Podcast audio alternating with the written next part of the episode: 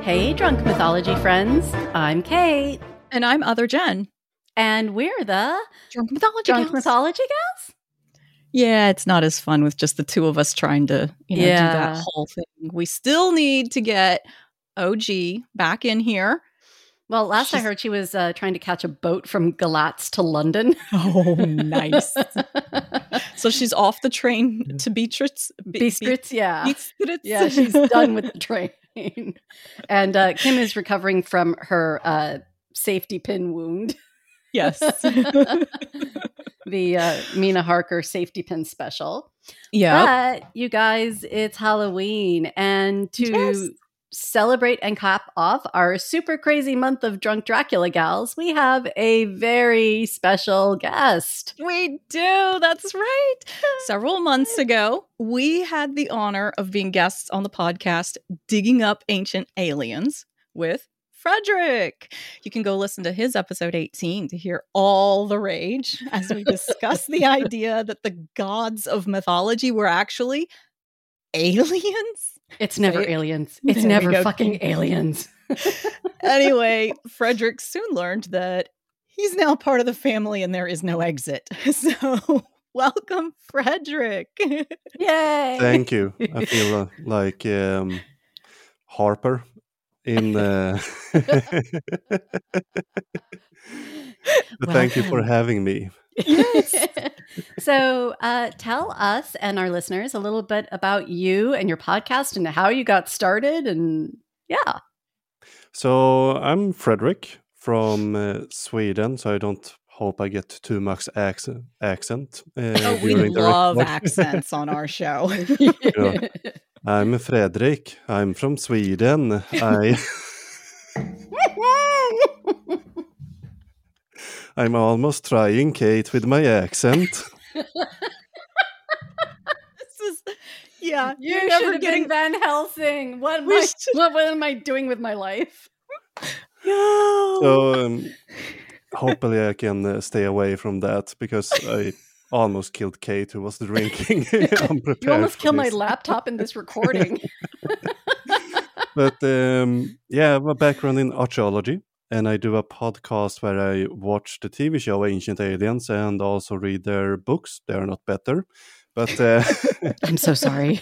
I'm analyzing this from an archaeological uh, perspective and trying to um, teach about um, different um, pseudosciences we find in there, and um, instead offer a more grounded uh, explanation in reality-based research. Yeah, usually a bit more interesting. Facts, science. Um, anybody heard of those? So we've been talking back and forth for a while because we are still really bad at email. Um, like anybody wants to actually communicate with us? I tried to figure out, um, you know, some uh, shortcuts, and uh, Instagram is not better. uh, yeah. Next time I try Twitter, next time I try Facebook, yeah. and see. Can send a message to each and they have a competition who answers first. Eventually we'll just give you our phone numbers and you can just text us directly. Yeah, you can WhatsApp us. Wait, WhatsApp? You mean I have to download something else? Mm-hmm. Yep. Yeah, good luck with that. She'll be doing Anyways, it while we record.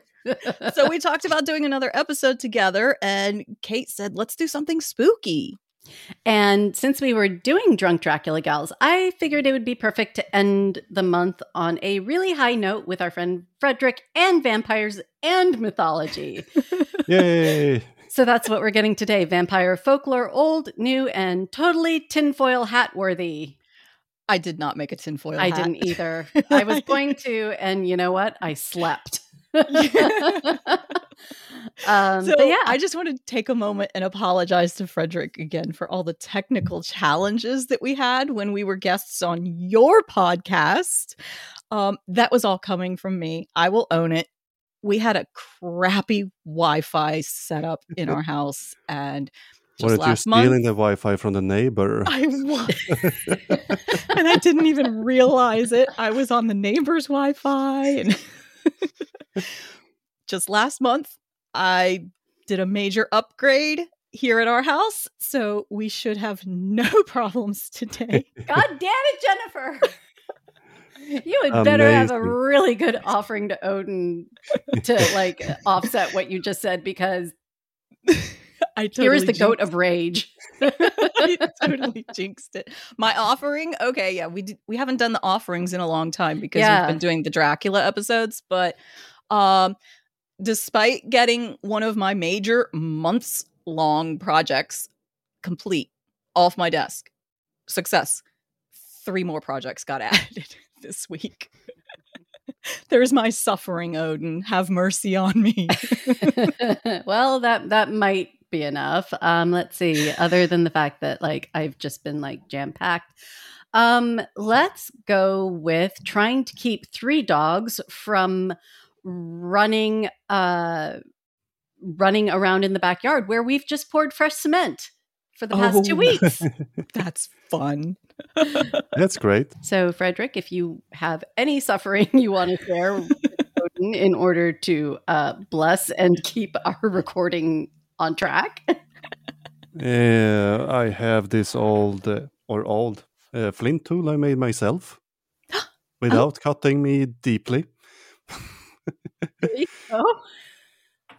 Hey, you know, so, whatever, whatever works, right? Yeah. yeah. What are we drinking? Kate, you, I see your cup and I see a nice little logo, which we have no endorsements from them, but if they want to endorse us, we, Hi, we Starbucks, welcome. We love you. Would you like to endorse Sponsor us? us? So clearly Kate has coffee. Have you poured anything extra in that coffee? I considered it, but um, I still have to take my medication and stuff. So yeah, not doing gotcha. that this morning. Okay. And you said morning. It's ten a.m. where I am. Yeah. So it's seven a.m. here. Yeah. Oh. And so so I put a splash of orange juice in my vodka to give the appearance of being civilized. It's just a screwdriver. Fredrik, what time is it where you are and what joy do you have? It's four and the kids are with their uh, grandparents. So I have a peachy bulldog beer. And, oh, nice. Uh, I have a Subrovka vodka from Poland. Oh, love it. Love nice. it, love it, love it. You, you, and you did get prepared. With the uh, bison grass taste. So they put a little grass straw in it and gives a bit extra taste to the vodka. Oh, wow. Oh, okay, that's so, so like, cool. I'm going to need you to like message us like the details of that and the links. Yeah, because I need to see if I can get my hands on that. It's a very big brand, so you should be able to find it in the States, I assume. Okay. But uh, okay. I can send yeah, you, you the name know. and everything. Yeah, because she also lives in North Carolina, so you never know yeah. what you're able to get there. Yeah, yeah. But yeah, so, yeah, so okay. with our disclaimer. Do not drink and drive cars, chariots, eight-legged horses, crappy Wi-Fi networks, slow emails, tech hiccups, whatever. And you know yeah. what? Let's get started. A long time ago, when the world was young and bloodthirsty and literally, I don't even know. Oh, dear.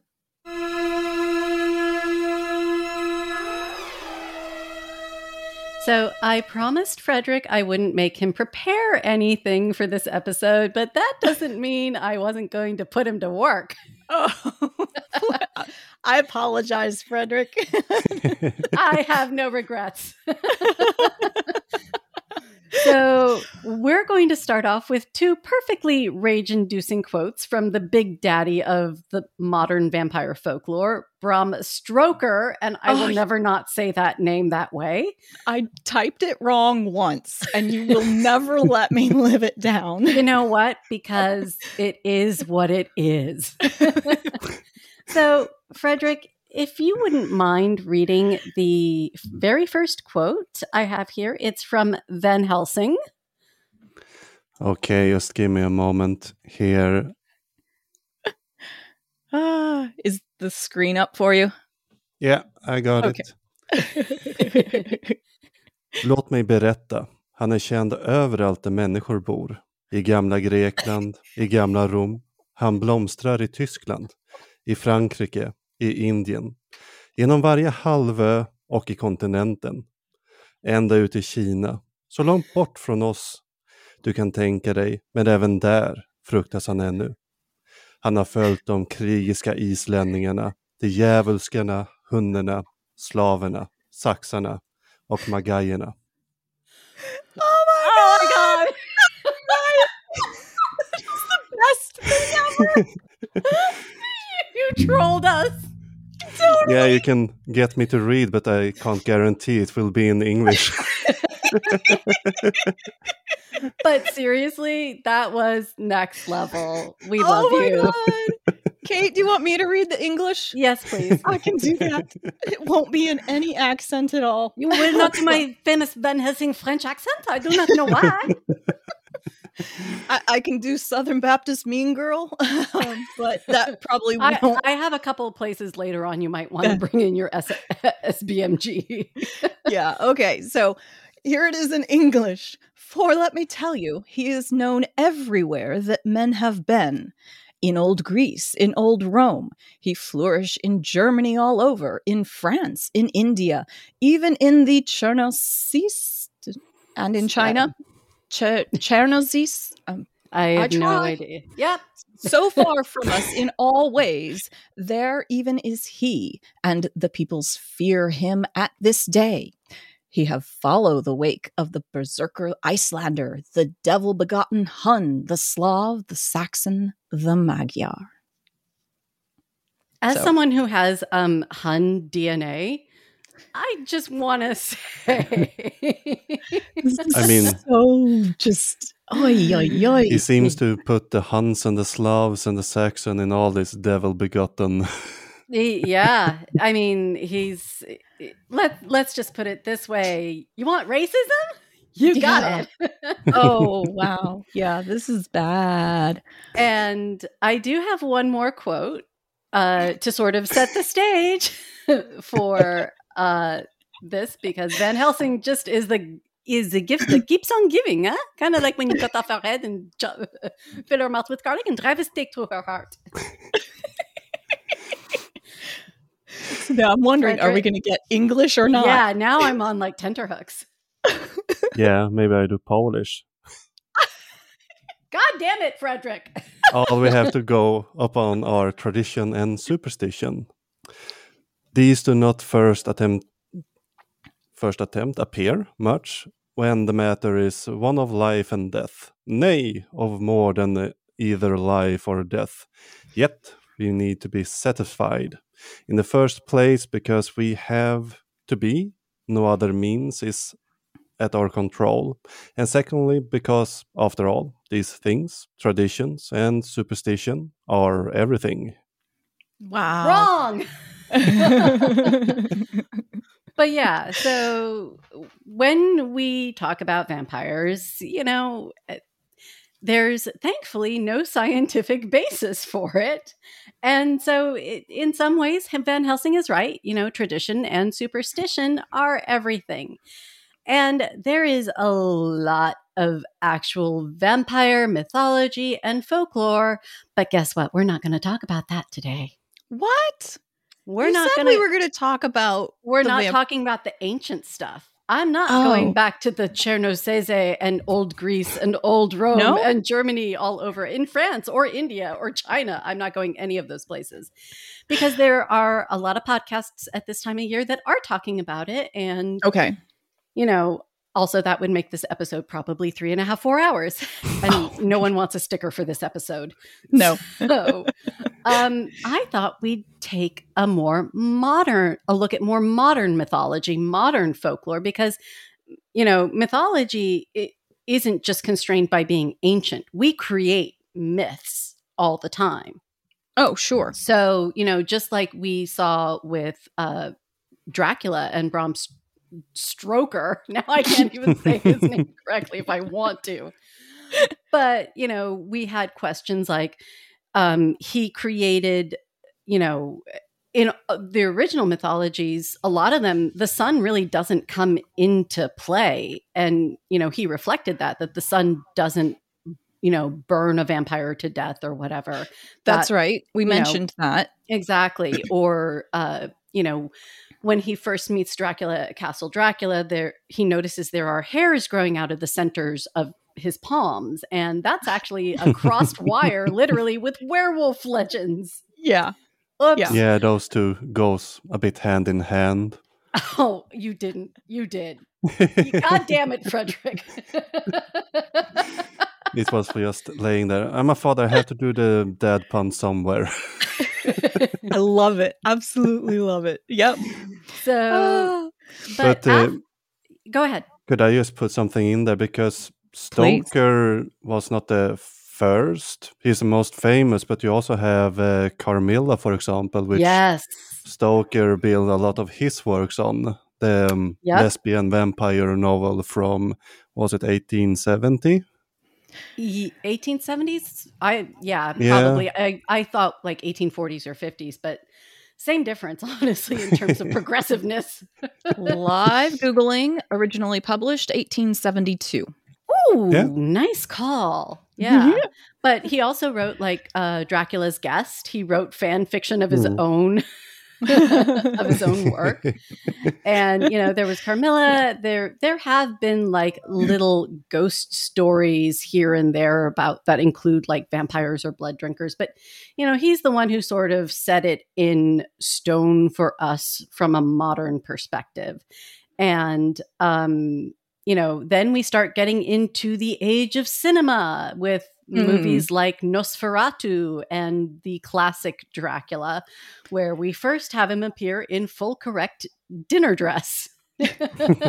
Because that's how vampires dress. If you see a man in a tuxedo at night, run. But then there's also, you know, there were some comic attempts at vampire films like Love at First Bite in nineteen seventy-eight with George Hamilton. And I saw it when it came to T V in nineteen eighty, because remember, there were days, those were the days when movies would actually come to T V. So I was about six. Yep. And it fucking scared the shit out of me. I was literally plagued with nightmares about vampires for years. Like vampires Aww. would show up in my nightmares at my school, on the playground. And and I got my wires crossed um, and conflated them with school supplies. So what? I had vampires who were turned into Crayola markers. In your nightmares. In my nightmares. So Aww. and and I had I at one point in one dream I had like this bottle opener and I had to run around popping the tops off these Crayola marker vampires to destroy them. Oh my God. Them. And so Fredrik, I went into I went into yeah. Canva and I made yeah. an actual picture of oh. my my nemesis. Oh. oh. Vampire Crayola. Yes. Oh so my Jen, God. Would you please describe what I'm from hell. What what Kate has given us a picture of a classic Crayola marker. Purple, and she's put eyes and an angry mouth with sharp gnashing teeth.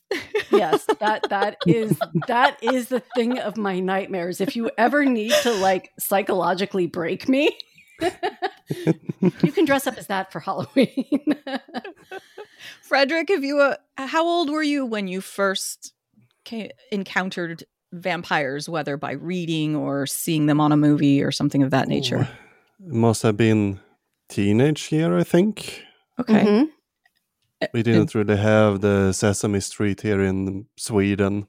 So we didn't have uh, counting with... One, one beautiful coffee. Yes.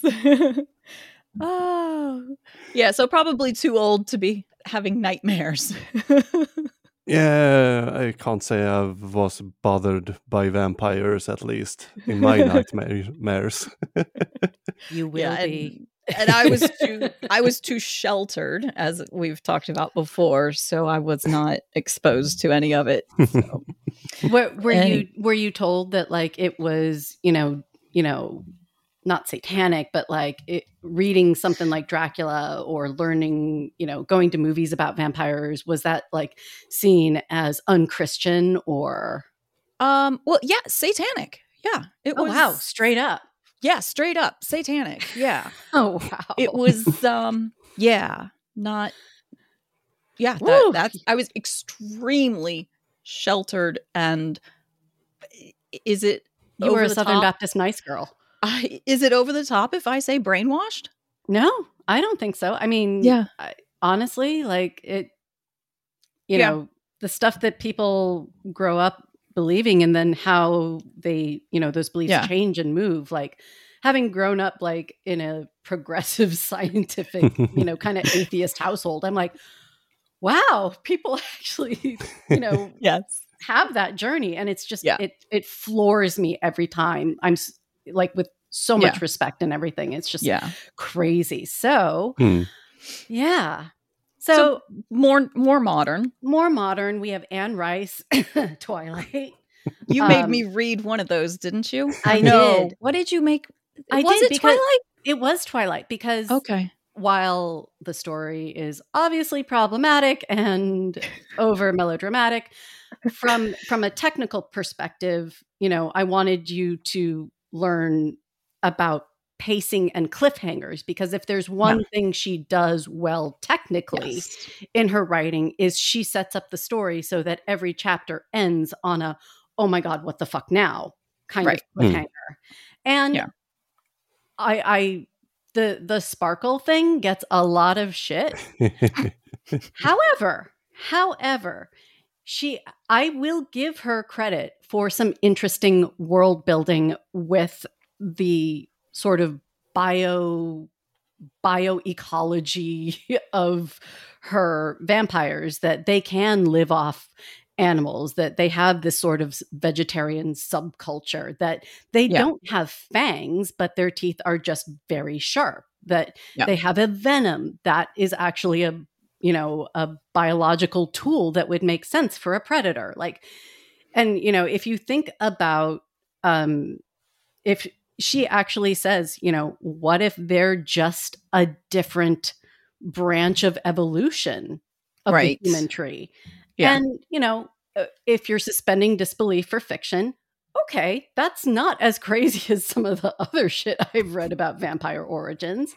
Yeah. And, you know, yeah. if you're talking about prehistoric peoples, you know, it maybe something that glittered would be attractive and beautiful. So mm-hmm. yeah, I, I'm not a big fan of the like teenage glitter, but I, I will give her credit for creating an interesting, oops, sorry, Kim, an interesting ecosystem for her vampires. At yeah. least she tried something new. It was, you know, not just same old, same old. Exactly. Right. Exactly. Yeah. And, you know, there was the movie with Gary Oldman and Winona Ryder and Keanu Reeves as Jonathan Harker, which, wow. And now, actually, one of the reasons I wanted to do, you know, vampires this month is because it's leading into, like, vampires are going to be another big thing again, because Jungkook of B T S is releasing a vampire photo folio. Like, he's oh, doing interesting. this role play and costume. And am I trying to ride the coattails of K-pop and B T S and ARMY? Yes. Yes, I am. No shame. Chasing tags. But on um, that's music, right? That's not really my music style. But those oh, are musicians, yeah. right? Yeah. But my favorite vampire-themed yes. music is a song called Vampire Punk Rockers from Hell by the goth band Incubus Succubus. Oh, okay. There's no better song about vampires than that, and the chorus is basically just Vampire Punk Rockers from Hell. I'm right. We need to link. Kate. Yeah, we need to link to that and uh, see if maybe we can just sample. But and yeah. also remember that the culture has even touched the D and D sphere. So you have, for example, Curse of Strahd, where you yep. base- yeah. they basically taken the book Dracula and changed the names because, you know, copyright infringement. Yeah, yeah, right? Although, My, go yeah, ahead. My husband plays Warhammer, and mm. in that realm, there are there is an army that is essentially vampires, I think. God, forgive me if I've screwed, said something incorrect. I th- I'm pretty sure I've got that right. I'm pretty sure there are some vampire-like armies in Warhammer mm. as well. And yeah, it's. I think they're just called the undead or something. I yeah. yeah. Well, anyway. I mean, even in video games, like you had Castlevania that got turned into the show on Netflix, mm. um, and. And also, you know, Dracula is public domain. We had that confirmed by a law student. Hi, Roxy. Yes. um, but we're going to set that aside because I'm going to take you on a tour of some vampiric rabbit holes that most um, sane, well-adjusted, reasonable, logical adults are probably and thankfully not aware of. Oh, fun. Yeah, this is where if we had tinfoil hats, I would urge you to assume them. So, I have nothing foil around me at all. Oh, I have a foil pig. There you go. You you have you have the glowing, glittery, glowing boar. So what I found was it's actually, aside from a couple of very niche theories, it's very hard to find anything about vampire aliens. Like hmm. lots of people believe in vampires and ghosts and demons. Like almost forty percent of the U S public believes in ghosts. And demons. And oh. actual demons. Oh, yes, yes. I, I was, you know, from the Christian upbringing. Yeah. There is a legit, well, I say legit, I'm doing air quotes here, um, spiritual warfare going on around us at all times, fighting for our souls. Yeah, and that, like, that gives me chills because that's, that's like, woo! That's, that's what I was raised on. Yeah. yeah. And and on the other side, there are people who are like, yeah, aliens. But like the little Venn diagram in the middle is teeny, teeny, tiny. Yeah. And I'm wondering, you know, is it because we really can't, we can only sort of feel comfortable believing one sort of set of extreme beliefs at a time? But you and- usually have a crossover, but there's some sort of purity thing going on with these different monster and... Um, spirituality. So you can believe in Bigfoot, you can believe in Chupacabra, the vampire, mm-hmm. the ghost, but you still treat them as different entities because yeah. you don't mix your monsters for a reason. They're a bit racist, maybe. Oh, you know, I, you yeah. know what? I bet that's eugenics. They're eugenicists. Yeah. He's probably, Fredrik, I think you're really onto something there. Well, yeah. I, I am going to take us through an exploration of that little slice of the Venn diagram. Okay. So there are, uh, quote unquote, actual vampires. And for them, it's literally a lifestyle choice. Like there have been studies done on these little micro communities um, that sort of popped up in places like San Francisco and New Orleans, really um, kind of reflecting the Anne Rice novels. And they are communities of people who truly believe that they are either psychic or sanguine vampires um, who require either energy or actual blood, real blood, oh, to um, feel in good health. Now, this is, I'm going to feel pretty confident in saying absolutely one hundred percent psychosomatic. Yeah. Um, but yeah. And, and actually several uh, very famous serial killers felt that way as well. Like, yeah. you know, there was Richard Ramirez. There was um, another guy whose name is, I'm completely blanking because I still have to finish this. Yeah. Uh, my coffee. But yeah, several, there were several very famous prolific serial killers. You know, one of them was just kind of using it as a cover, but the other one literally thought like he was almost relieved when he was caught, and he wow. openly confessed. And he's like, I didn't know what else to do because I, you know, I believe that if I don't have this blood, oh. I'm going to die. And, wow. you know, clearly mental issues there, but, you know, yeah, also yeah. he killed a bunch of people. Yeah. Blood bank. Ever heard of it? Oy, oy, oy. And so some of these actual vampires are imagined. Um, Other Jen, if you would please explain. Oh, my the God. Picture here. There's, I don't even know what the hell is going on here. I okay, found so it on we, Amazon. We have the, is this a book? Is this a? It's the first book in a seven-part series. Oh, wow. Okay, so we have these three people on the cover of, I guess this is a book cover. There's a lady and what looks like two firemen, E M S people, and the two E M S people are green-skinned, I'm going to guess that's aliens.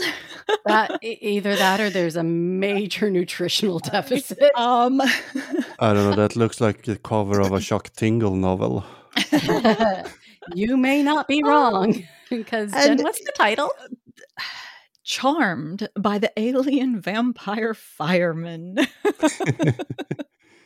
Then it's I'm not guessing, Chuck Tingle. What does yeah, it play? Crimson I'm, Heart wrote yes. it? Yes. I'm guessing this is a menage. it, it's a menage romance. Um, it's book one of seven, and it's charmed by the alien vampire fill in the blank, alien vampire cowboys, alien vampire. Oh, my goodness. Yeah. Oh. So, you know, and no shade to her. Just go, you know, go run with it. Live your life. Good yep. for you for actually finishing books and putting them out there. And That's she right. apparently has a readership. So yeah. good for her. Um, but yeah, so people find ways to embrace alien vampires, but on a perhaps um, less happy note, there is the reptilian conspiracy. What? So there's a lot of political muck connected with the reptilian side of things. And while we try not to get too much into politics on this show, I had to suffer through these Google results. So guess what? You do too. Oh, dear. Now, okay. Fredrik, you know this name, David Icke. Oh, yes. I'm very well uh, familiar with his work. Yes, I, I really want to say David Icke, but because it would fit, it'd be like Stroker and Icky. Oh, dear. Oh, dear. Or a, a Icky Stroker.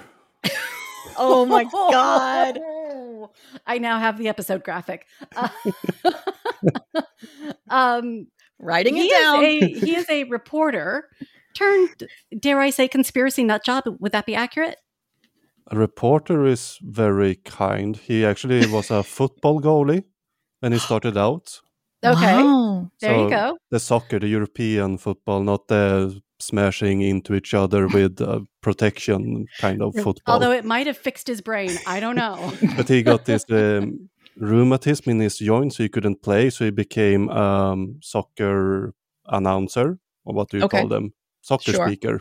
Mm-hmm. You know, yeah, the guys that speak. Yeah, yeah, yeah. yeah. Goal! The ones who speak about what's happening. Yeah. And then he turned politician. For mm-hmm. the Green Party. And then he decided that he was going to be fully turquoise. All his clothes was going to be turquoise.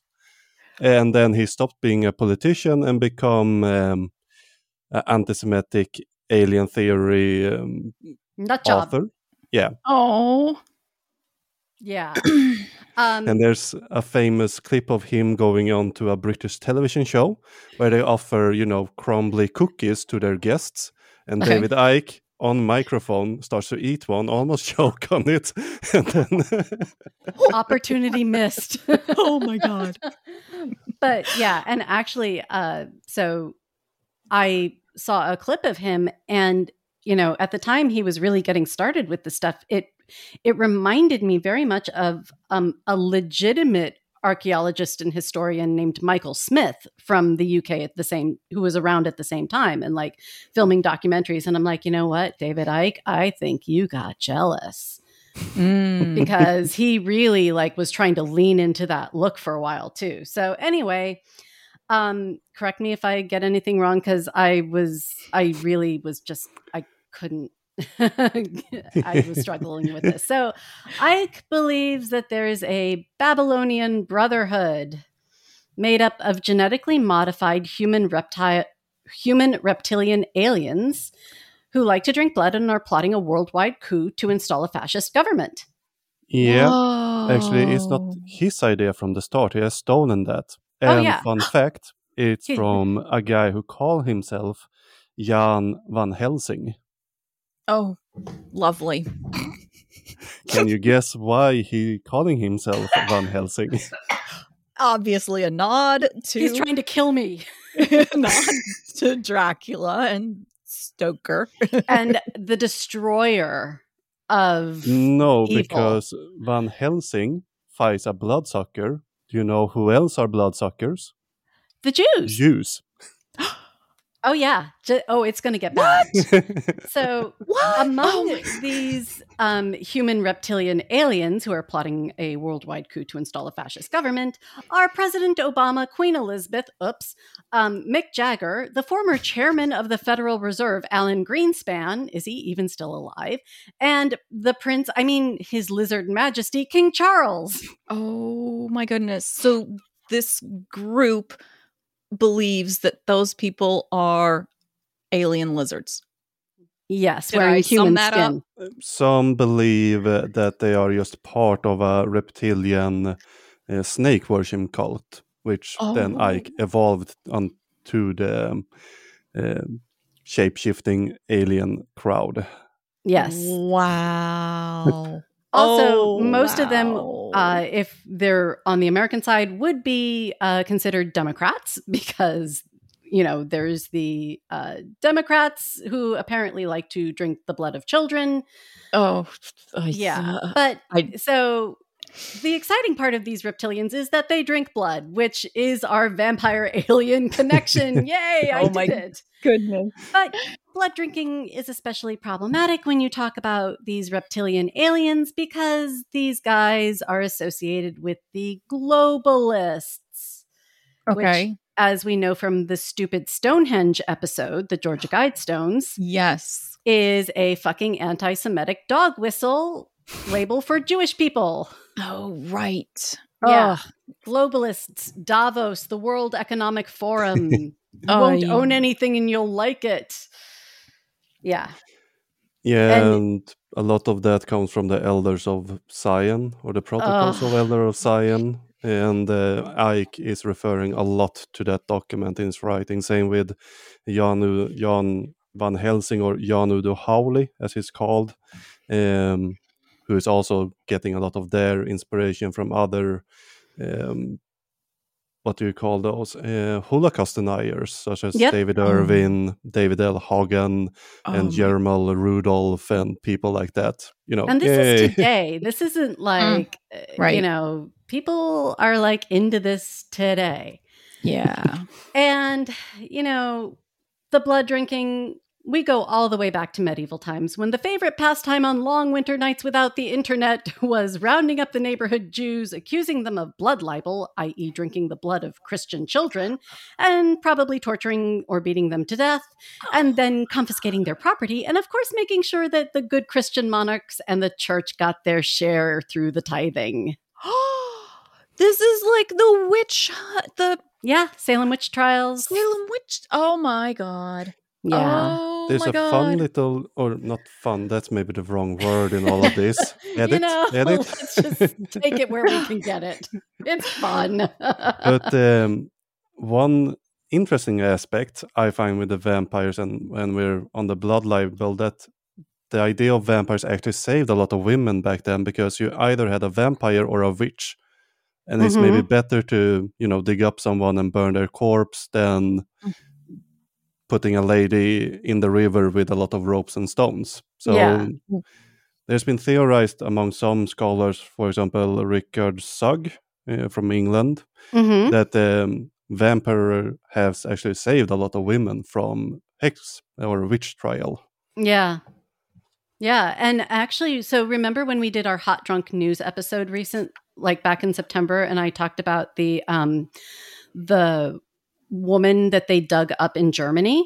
This is mm. a little familiar. So they had put a rusty lock on her toe. Oh, okay, I remember and that. And then they literally um, put like a, I forget what it was. Was it a shovel? It was. It was some sort of farm. It was a scythe, I think. And they okay. literally just a circular just, scythe. Uh, oh, across the. The cross, neck. Her, cross her neck. So if she literally tried to sit up, it would slice right. her head off. So if she that, tried to come back undead, she would sit up and the and just go right through the the blade, yep. decapitating herself. Exactly. I remember that now. Yeah, yeah. Van Helsing could have taken a page from that. Yeah. Or as you did in America, you in the eighteen hundreds buried people that face down, so mm-hmm. the vampire would get lost and dig down to the, you know, center hell, of the earth. Basically, yeah. yeah. And there was there was a huge vampire scare in the um like late eighteenth, early nineteenth century in New England. And yeah, part of it was to tuberculosis. Yeah. Because you would cough up blood. Oh, so you'd have these people with bloody wow. mouths. And, you oh. know, it, yeah, it, there was. Yeah. And also sometimes when you died in the winter, it, the ground was too hard to dig, you know, because right. you've got all the ice and the snow, and then you get to the frozen ground. So they would keep you in the barn until Ooh. until thaw. Oh. And then you would thaw, and sometimes, you know, you they'd become kind of supple again. Yikes. Which, yeah. Not cool. No. no. Yeah, now, the last known vampire exhumation in the U S was in eighteen ninety-two. Does not surprise right. me. In fact, I wouldn't be surprised if there was shit closer to home on the timeline. Yeah, the official date yeah, is eighteen ninety-two. Right? yeah, yeah. Oh. So I know we're sort of between laughing and crying, but let's okay. go a little further. Because you know what? In twenty thirteen, a public policy poll found that as many as twelve million Americans believed this. Wait. twelve million twelve million Americans believed in the reptilian oh blood drinking cabal. Dear. Okay, yeah, we're That's we're twenty thirteen. Reloc- we're relocating. we are relocating. This is twenty thirteen. This is pre-QAnon. This is pre-Comet Ping Pong Pizza, which uh, our friend and co-host Kim has been to and lives near and is yeah. like, yeah, it's just pizza. Oh, wow. And there's a reason we talk about this and we do mythology and we try and like de-glamorize mythology because there are some real consequences. Um, and this shit matters. So in twenty nineteen, yeah. Bucky Wolf, a member of the Proud Boys, do I really have to explain that? No. Yeah. He killed his own brother by stabbing him in the head with a four-foot sword because he believed he was a lizard. Oh, my word. He referenced killed his own brother because he believed he was a reptilian. Holy crap. Talking to the wow. police, he referenced everything from the Illuminati to QAnon to the theory of Democrats drinking baby's blood to stay young and beautiful.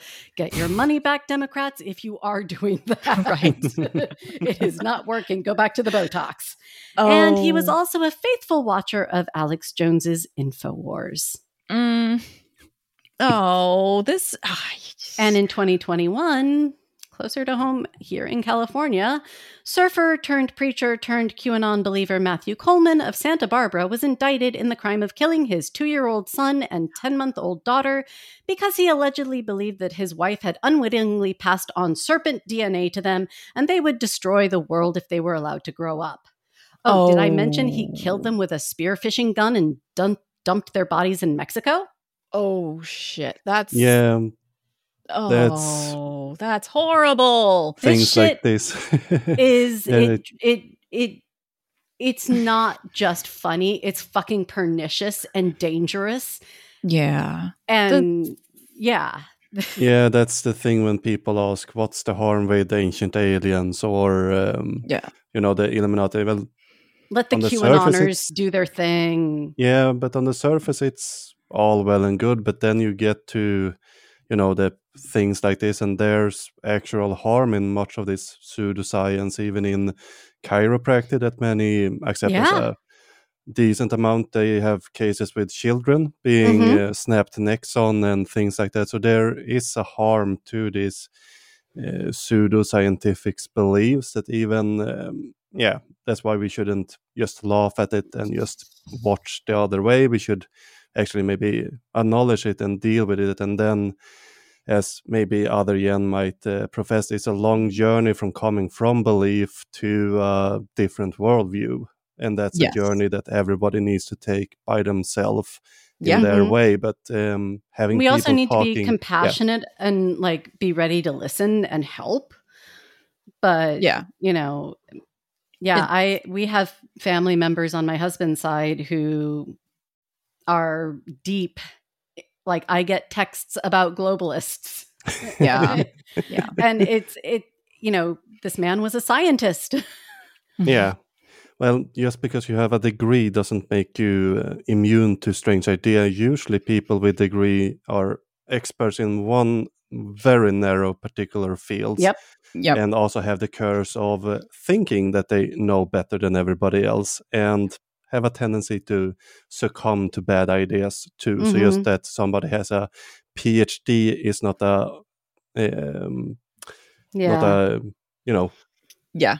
Vaccine. And yet you, you would think that, like, the fact that they understand scientific method as a principle, like, shouldn't it just be, like, burned into your brain that this can be extrapolated to everything? Yeah.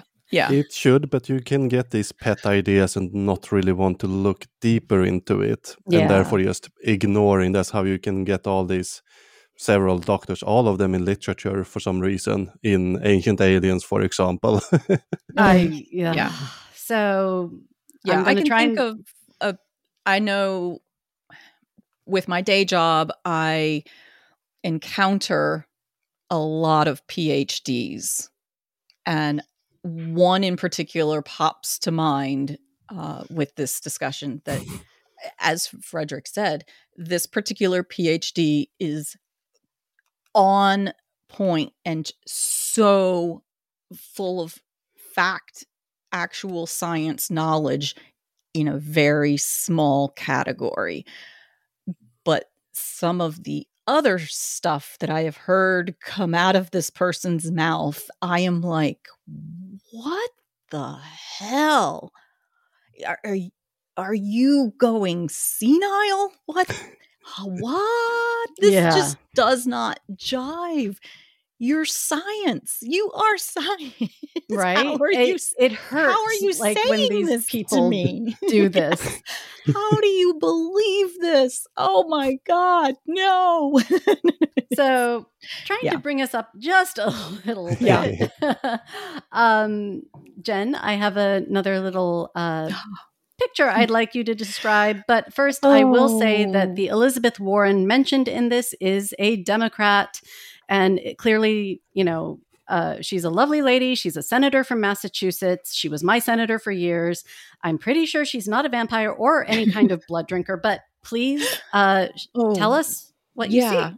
So you gave us a screenshot from what looks like an Amazon book listing. Yes. The title of the book, Elizabeth Warren and the Vampire Aliens, the tweets of Elizabeth Warren, afternoon books. Oh my God. Listed so, in nonfiction. It, oh, it is listed in nonfiction. So somebody took her tweets and compiled them into a book, I'm guessing. Yeah. Is that uh, what's I happened I did not here? Look inside. Okay, I'm glad to hear you did not look inside. I have done enough damage to my algorithms with this. Yeah. Um, it, I'll read a little bit of the summary. Mm-hmm. Don't really know how it happened. The government never really told us all the details about how aliens came down from another planet and lived amongst us. Nor did they tell us how these aliens were vampires. Really, alien vampires coming down to Earth and living among us. Do I have to keep reading this? No, because oh this God. is actually no, trying. This is trying to sell a book. Um, I do want to point out there are, from this screenshot, no reviews. No, and I do, I did scroll down through it, and there are no reviews. I and, it doesn't even really have a ranking, and it's been published. We are approaching three years mm-hmm. the, from the published date. And so I take heart in there being no reviews. That's yeah. the little bit of good news that I'm going to cling to on this. Oh, my goodness. Yeah. So let's take our leave of QAnon and the reptilians for the moment and go back to doing what we do best, ripping mythology a new one. Oh, yeah. So now we move on to the section called, If You Can't Mythology Right, Then Just Fucking Don't. And um, so while doing some Google free association and researching for this topic, which along with the stupid Stonehenge, uh, has completely ruined all of my search results. Um, so I just give up. I the key came across- is private surfing. right? Uh, I, you know, I should have, but no, I didn't. I even set up an alert for it. That was my downfall. Um, oh, right. Yeah. So I came across a link to a post. It was either on Reddit or Quora um, that references the scriptures of Delphi as having an ancient Greek vampire myth. I feel like you've mentioned that before. Yeah. I don't so, remember what it is, though. So, you know, obviously Reddit and Quora can go one way or the other with like being incredibly insane or actually people being like, kind of right on the money and very erudite and whatever. And I'm sure. pretty fucking literate when it comes to ancient sources. And I have read a lot about the Oracle of Delphi, but I never heard of the scriptures of Delphi. Have you guys? No, and just the name doesn't really sound right from a Greek perspective. Yeah.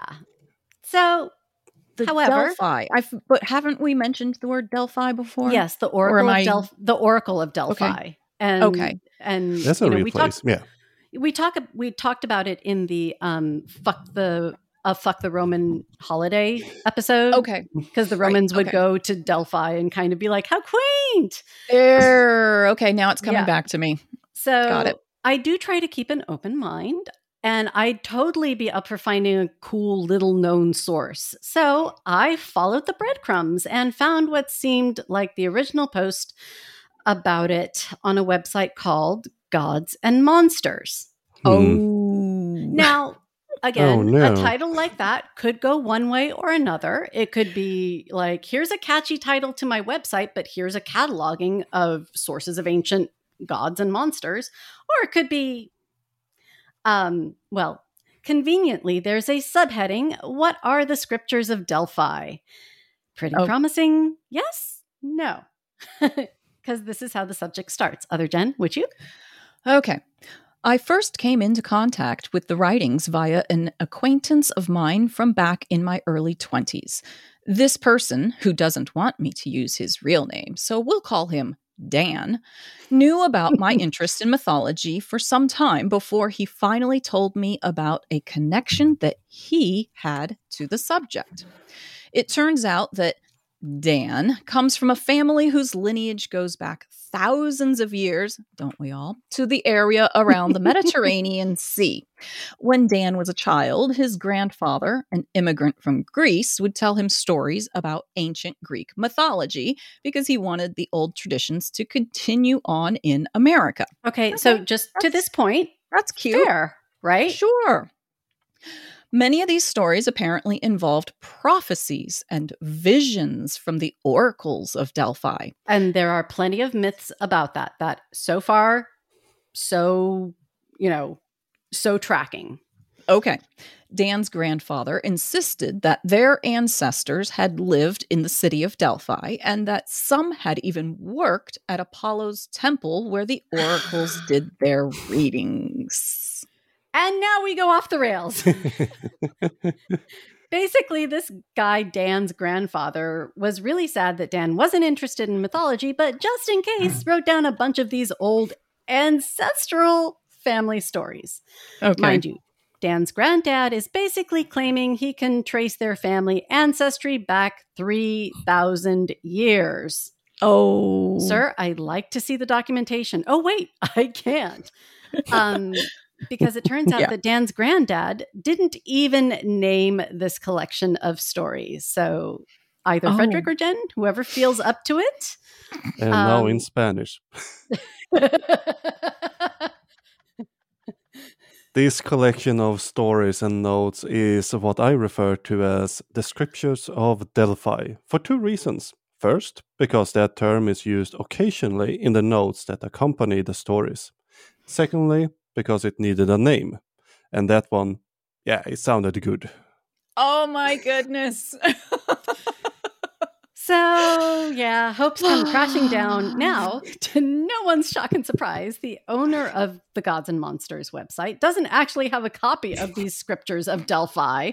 Of course because not. Apparently Dan really isn't happy about his interest in these documents. But didn't he first say that he was told about these documents because he had an interest in the documents? Well, so he, I think Dan was just trying right? to shut his friend up.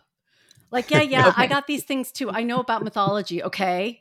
Uh, but, got yeah, it. That probably backfired, if any of this is true.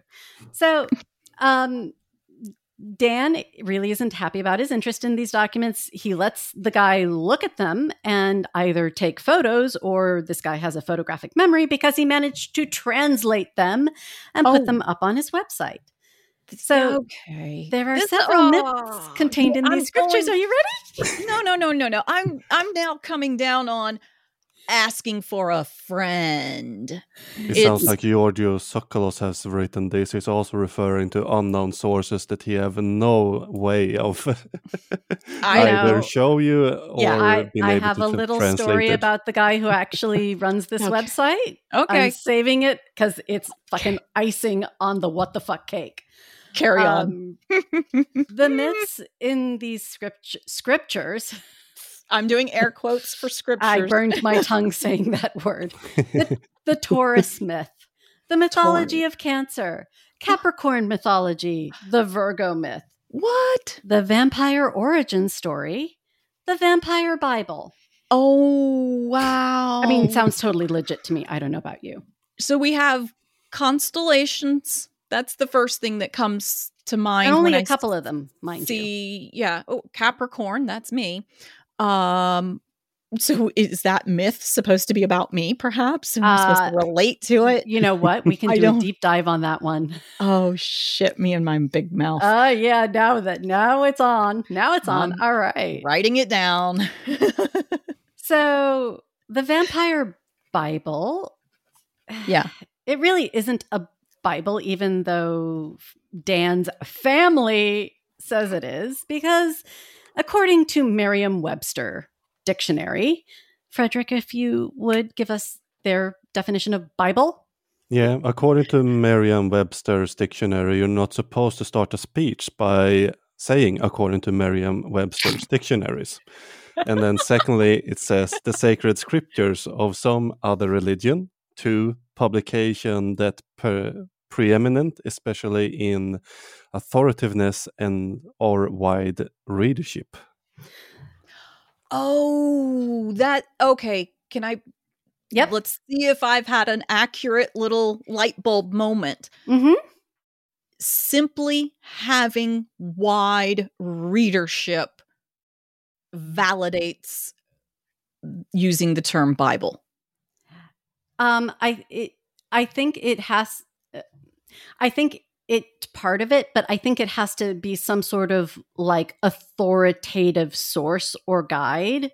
So like if there was, you know, if like say in accounting, there is a document that sets out, this is how you do double entry, right. blah, blah, blah. Right. And, you know, all accountants in the world are like, yeah, this is how you do it. That would be the double ledger or double entry Bible. You're killing me with the vocabulary, but yes. I, whatever. I'm, I'm trying to make it fucking relevant. I'm letting it go. You're killing me, Smalls, but I'm letting it go. You know, I have changed the way I chop onions now because of you. Um, yes. So there is hope. So this version yeah, of a okay. Bible yeah. is basically just about vampires and vampire-like people, their origin story, and how they were basically part of an underground cult. Some of these bits are written in fragments, incomplete sentences, just dashed off as if in a hurry. Um, oh. But there's a reason for this. So okay. just in case you still have doubts about these scriptures, we learn that the vampire Bible stories are not just from Dan's grandfather, but from his grandfather's mother. In other words, Dan's great-grandmother was the one who told the stories. And other Jen, if you would. Okay. It turns out that Dan's great-grandmother, Dan's grandfather's mother, he was literally said, puts it in there. was said to have the gift of prophetic visions herself. She wrote down the notes to the Vampire Bible from visions that she had of the past. Both Dan's great-grandmother believed that this gift was proof that her ancestors had not only worked with the oracles in Delphi, but in fact were some of the oracles themselves. First of all, a prophetic vision cannot be about the past. It's about the future. Like, oh, just It's put a pin in that. Oh, and right. But, um, that. Sorry to no, chime no, in. Please there, do. But, um, yeah. I recognize that from uh, the Sleeping Prophets. Uh, he was a um, prophet in the early nineteen hundreds. I don't remember his real name, but it's from him we, for example, get the Hall of Records under the Sphinx. But mm. he was basically illiterate, but he slept and had dreams about earlier lives where he could trace his lineage back to uh, the Atlanteans and how they escaped Atlantis and fled to Egypt to build a giant library under the Sphinx that would open in nineteen ninety-eight of all years and uh, usher in a new era of Britney Spears and... you know, baby, they did it again. But yeah, I mean... Th- So you can have visionary dreams, but prophecy technically is forward looking. So, um, and you know, look, I, I'm, I'm not taking issue with the idea that Dan's great grandmother, you know, was sort of seen among people she knew as a prophetess because, you know, at the end of the nineteenth century, turn of the twentieth, um, it was a thing. Like my great grandmother, Antonia Zupicic in Istria, was known as a prophetess. Interesting. And, yeah. And, you know, it's interesting, especially when I look at her as a historical source, because there okay. is a way to accept the truth of her life and her experience within a historical context and narrative. But she's not somebody you footnote in your dissertation as an authoritative source of, you know, concrete fact. You know, right, right. She- well, the prophecies and um, people have played a part in earlier civilizations and uh, things like that. So we shouldn't just kick them to the curb, but um, maybe not take them as authoritative uh, statements on historical sources. Right. And there's better Ex- documents to use. Yeah, exactly. Like, I think it's fascinating that, you know, uh, in a very, very Catholic, devout, you know, region, they were like, yeah, she's a prophetess. That's cool. Like, shouldn't that be a witch? But, you know, yeah, and the then Catholic actually- has... very strange ideas about magic, and it can yeah. exist and be illegal at the same time. You have the yeah. vampire pope, for example, mm-hmm. uh, Pope Innocent the Seventh or Eighth, who One was of them. drinking blood to get uh, uh, healthy again. Yeah, oh. but that's not blood libel at all. Um, But, you know, there's, but here's the thing, like, here's an example of one of those stories about her. So, after World War One, the um, Italians took over management and ownership of Istria um, because it had been part of the Austro-Hungarian Empire. And when they lost World War One, you know, they got divided up and, you know, Italy got Istria. And so they were in the twenties digging up um, the local cemetery and digging up the old Istrians in order to make room for the Italians. Oh, shit. Damn. My grandmother was my great grandmother. Sorry, my great great grandmother um, was one of those that they dug up. And when they uh, dug her up, her coffin opened and Uh-oh. she was as fresh as the day she died. Like, literally, there are stories about this. And I mean, oh. it, there are scientific explanations as well.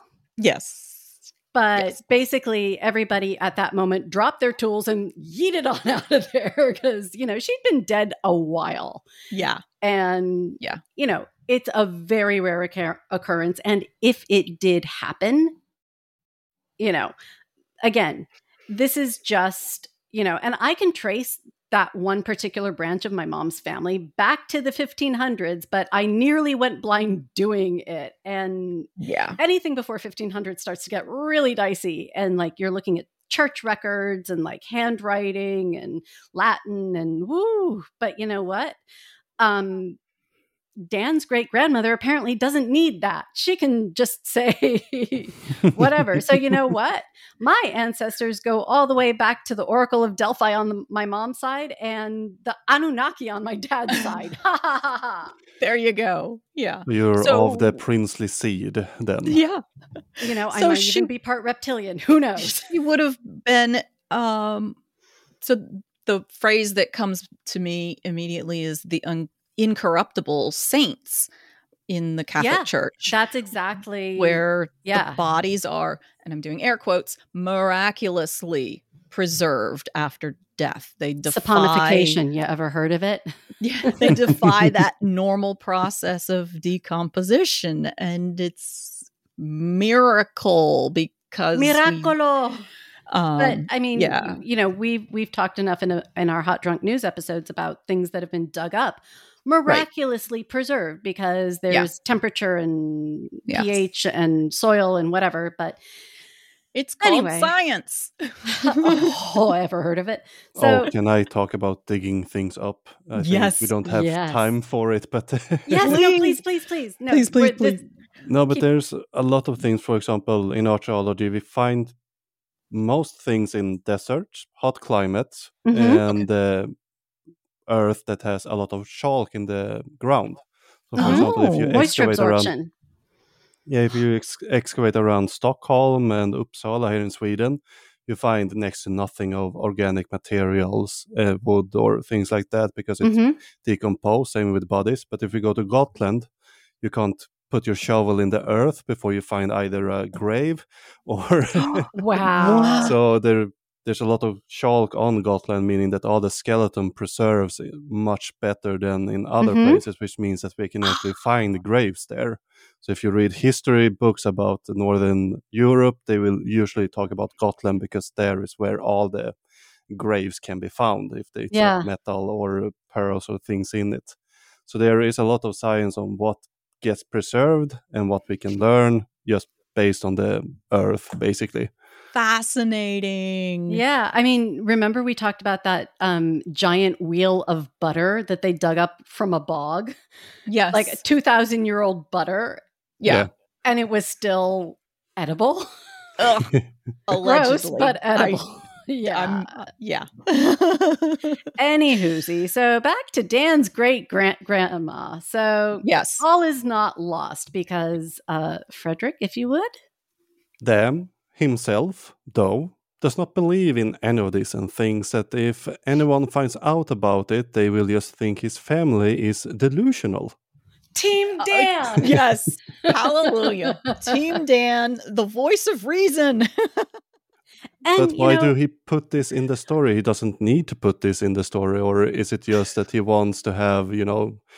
Uh, plausible deniability. I'm reasonable. I see all sides. There you go. Yeah. I'm above the paradigm. And, you know, maybe Website Guy is going to have a redeemable moment, because the next subheading is, are they real? Other Jen? And oh. I, I did pick this bit for you specially. Okay. Okay. Do you want me to read this in Southern Baptist Mean Girl, or no, is this I think just straight? Straight. You're okay. going to have enough trouble with it. As it okay. is. The question that I know is on the minds of a lot of people who have read this far is how legitimate these stories and writings are. Yeah. It's a fair question, but one that is hard to answer. No, it's not. How do you define what is legitimate or real when it comes to mythology? I can tell you, Kate, I'm already triggered. We do know for certain that these papers were written by Dan's grandfather and great-grandmother and are not some ancient texts from thousands of years ago. Okay. At the same time, these papers are as physically real as any texts that are written at any other time in history. So he's saying that there's paper. The right. fact that it's on but that's paper fucking relevant. That doesn't make it fact versus fiction. Every written word was written by someone. So who is to say these words matter, and who's to say whose words matter and whose don't? I can. Oh my God. Keep going. This very question presents a challenge for me in particular because I have several articles on this site that discuss the myths from the scriptures of Delphi alongside those that have existed since ancient times. Can you say fan fiction? If the scriptures are indeed real stories that have been passed on orally through generations since ancient times, then they are indeed as ancient as the stories that were written down centuries ago. Stories! I... They are stories! I mean, it sounds as this was written by the author of My Immortal in the style of E E. Cummings while listening to Van Daniken. I'm not sure if I understand English any longer. What are these words? Why are they screaming and on fire? Oh my god! Where's the punction, punctuation? I mean, it's well, but also like I think I pointed this out in the episode that we talked about of Ancient Aliens. Like they start yeah. with a fact that we can all acknowledge, like, okay, these yeah. were written by Dan's grandfather and great-grandmother, and they're not texts from thousands of years ago. So he he gets our buy-in, and then yeah. once we're assuming he's correct about that, he is hoping to maintain it through yeah. all the rest of these very reasonable, I'm just asking. Right. I'm just asking questions. You can't hold me liable for this. Right. Because if it's wrong, I was just asking questions. If I'm right, well, I didn't ask questions. I was teaching you. But uh, yeah. yeah. That's but you, you know what, Fredrik? Much, yeah. Your opinion doesn't matter. Because the website guy has a comeback for you. Uh-oh. The truth is, we'll never know for sure how accurate the scriptures of Delphi or the Vampire Bible are. But isn't that true of all mythology?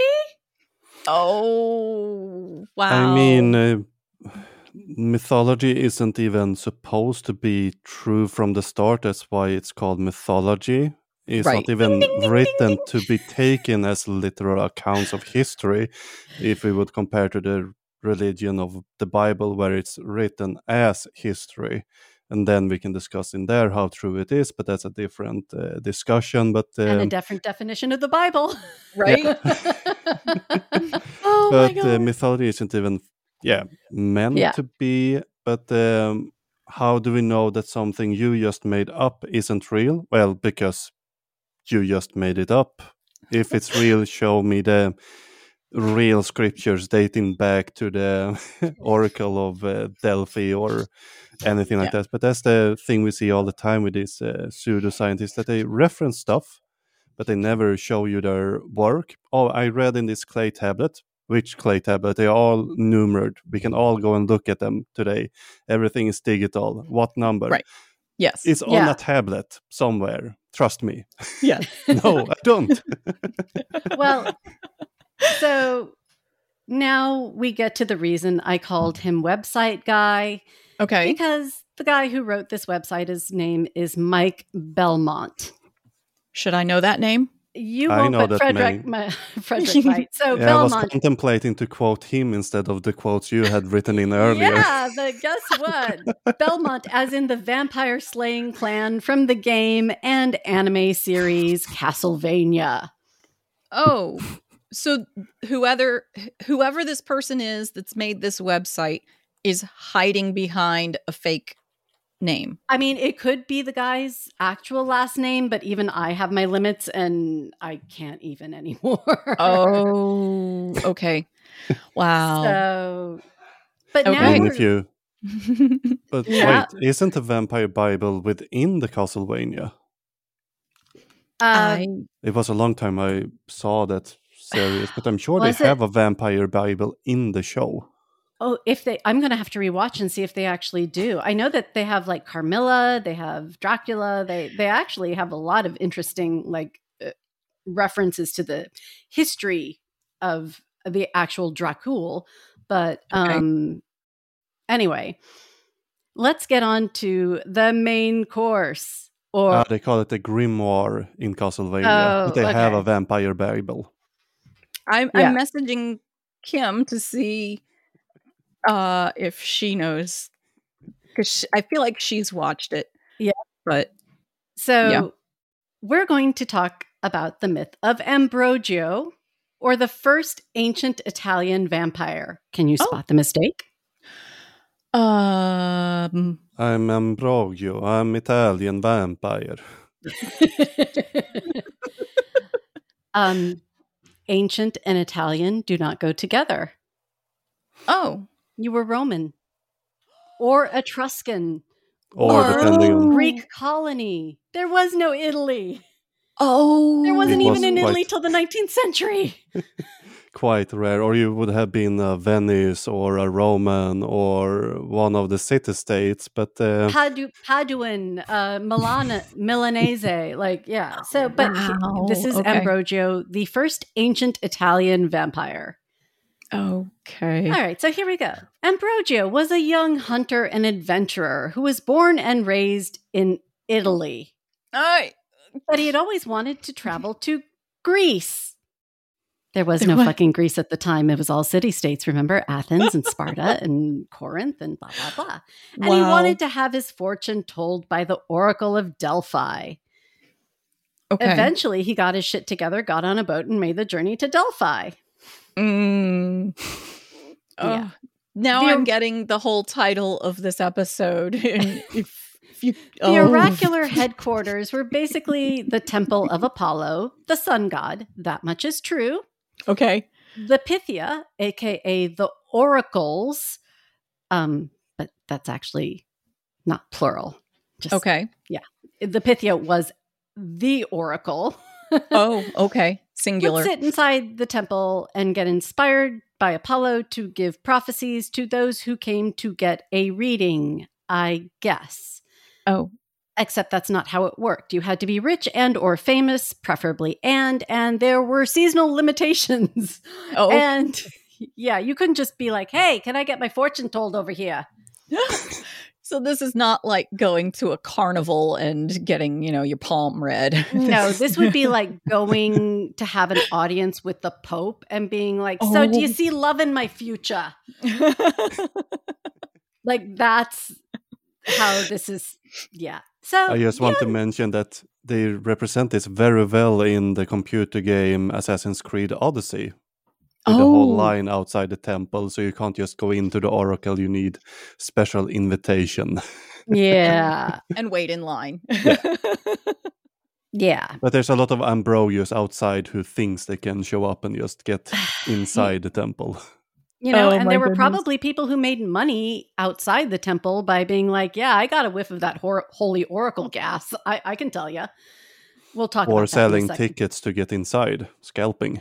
Yeah, there you go. There we go. Because also when we did the uh, Fuck the Roman Holiday uh, part two and we talked about the Romans who would travel, you know, there were ticket scalpers, there were guides, there were people who would try to, you know, scam you. So right. anyway, young Ambrogio gets to the temple and goes to see the Pythia and is like, yo, how about a prophecy? And I, I, I feel oh. for the sake of accuracy, we should share the Pythia's response word for word. Oh. Jen? Is this the mean girl moment? Or still how straight? About it? I'll play it straight. The Pythia, whose words were often cryptic, said only a few words. The curse, the moon, the blood will run. Oh, that's okay. See, that yeah. makes me bring up images of vampires. And is yeah. that the intent? Except that Con- convenient. Was not really how the Greek would see a vampire. If it would have been fruits and nuts, all for it. Okay. Maybe some goat milk. Yes. Yeah. Blood, moon. No. The Greeks oh. vampires walked the streets in daylight. They just mm. looked red and bloated. So, you know, a lot of Germans of vacation type of vibe to it. Uh, yeah. yeah. No, but also like they, um, you know, they also had the version of the vampire who was, oh, surprise, a highly sexualized woman. Oh, okay. Who came to you at night. Uh, Honey, yeah. it wasn't me. So... this totally wasn't what he was expecting. Even worse, it's not like he could ask for a refund. He came all that way. I mean, literally weeks by boat. And How yeah, do you travel see, weeks on the Mediterranean on yeah. boat? It, it, oh, wait, yeah, that shouldn't take weeks, should it? No, I mean, it shouldn't take weeks. If you no, know where but, you're going. If you're lost, well, maybe. Well, but also, like, depending on what kind of boat you could get, how far it would go, you know. I might have had a rowboat. But also, like, see our Fuck the Roman Holiday part two about how it was to travel by boat. Because yeah. not fun. Um, so he comes all this way and he gets cursed moon blood. Like, what? Is he going to get his period? But whatever. He has a crappy night camping outside the temple. And when he wakes up, is like, whatever, I guess I better walk back to the town. And as he's walking toward the town, he sees a beautiful young woman in white walking toward the temple. Oh. He yeets on over and is like, how you doing? And she's like, oh, hi, I'm Selene. And my sister is an oracle. I usually head to the temple to take care of her while she's high. Oh, my goodness. And Ambrogio and Selene meet every morning as she's on her way to the temple, and they fall in love. Okay. On um, his last day in Greece, Ambrogio asks... the Bible or the teenage novel? Right. it, it, it's Shakespeare. Um, Ambrogio asks Selene to marry him. She's like, yeah, let me just go home and pack my shit and I'll meet you here tomorrow and we can leave together. Oh, this we know this isn't going to go well. And we also know that's not how marriage worked in the ancient world. Just saying. But guess what? Apollo had been watching. Of course. He actually fancied Selene and was jealous and angry that Ambrogio would dare to interfere with his temple maidens. And, okay, this is act- this kind of tracks. Like, Apollo's a okay. bit of a petty bitch, and he plays around, and, you know, okay, not too bad. You, you, you're, like, veering towards accuracy, but don't worry, it doesn't last. Okay. So that night, Apollo goes to Ambrogio and curses him so that from that day forth, the slightest touch of sunlight, because Apollo is supposed to be the god of the sun, hint, he's not, oh. would burn Ambrogio's skin. Oh. Ambrogio is like, well, this sucks. I won't be able to meet Selene. Plus, I hate being sunburned. He decides he's got to protect himself and take shelter in a cave that leads to the underworld. Okay, I can give him this much, but okay.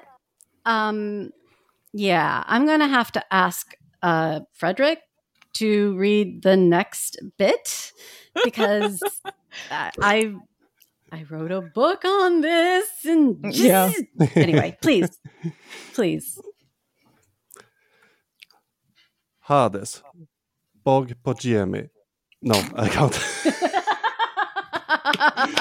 I can't translate the Polish just like that. Listened to his tale and made him a deal. If he could steal the silver bow of Artemis and bring it back, Hades would grant him and Selene protection in the underworld. A deal specified that Hades would give Ambrogio a magical wooden bow, plus one, and eleven arrows, plus two. To hunt with. He was to offer his hunting trophies to Artemis in order to gain her favor and steal her silver bow. As collateral, Ambrogio had to leave his soul in Hades until he returned with the bow. Should he return without the silver bow, he would have to live in Hades forever, never to return to Selene, having no other choice. Ambrogio agreed. And I think I started to lose ability to read towards the end in self-defense. Yeah, uh, that's it, it's it's this, it's not your fault. This is just bullshit. This totally reads like a video game.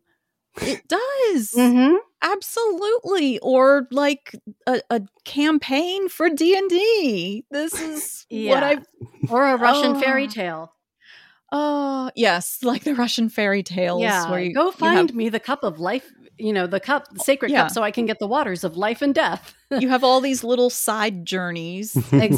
side quests that you have to take. This is, yeah. But okay. also, this is not how Hades works. Okay. He is literally one of the most unbothered gods in all of Greek mythology. Like, yeah, he does. He cuts a deal when he's kind of backed into a corner, like when mm-hmm. Zeus is like, um, you got to cough up Persephone, or, um, you know, Orpheus has all this favor of the gods on his side. And when he comes to rescue his wife, Hades is kind of like, okay, I guess I have to give you this one. Or Hercules or Heracles comes and rescues somebody. Like, there are some specific instances, but yeah. Hades isn't just like, you know, okay, but fine, Hades let's make a deal.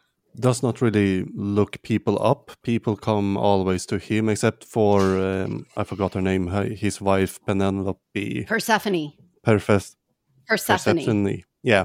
Yeah. He does, he stays in his domain because there's mm-hmm. where he's king. Why would he go somewhere else? Mm-hmm. It's not like he's going around like Apollo or Zeus, turning into swans, making deals. And uh, uh, yeah, we're going to get to um, the swans.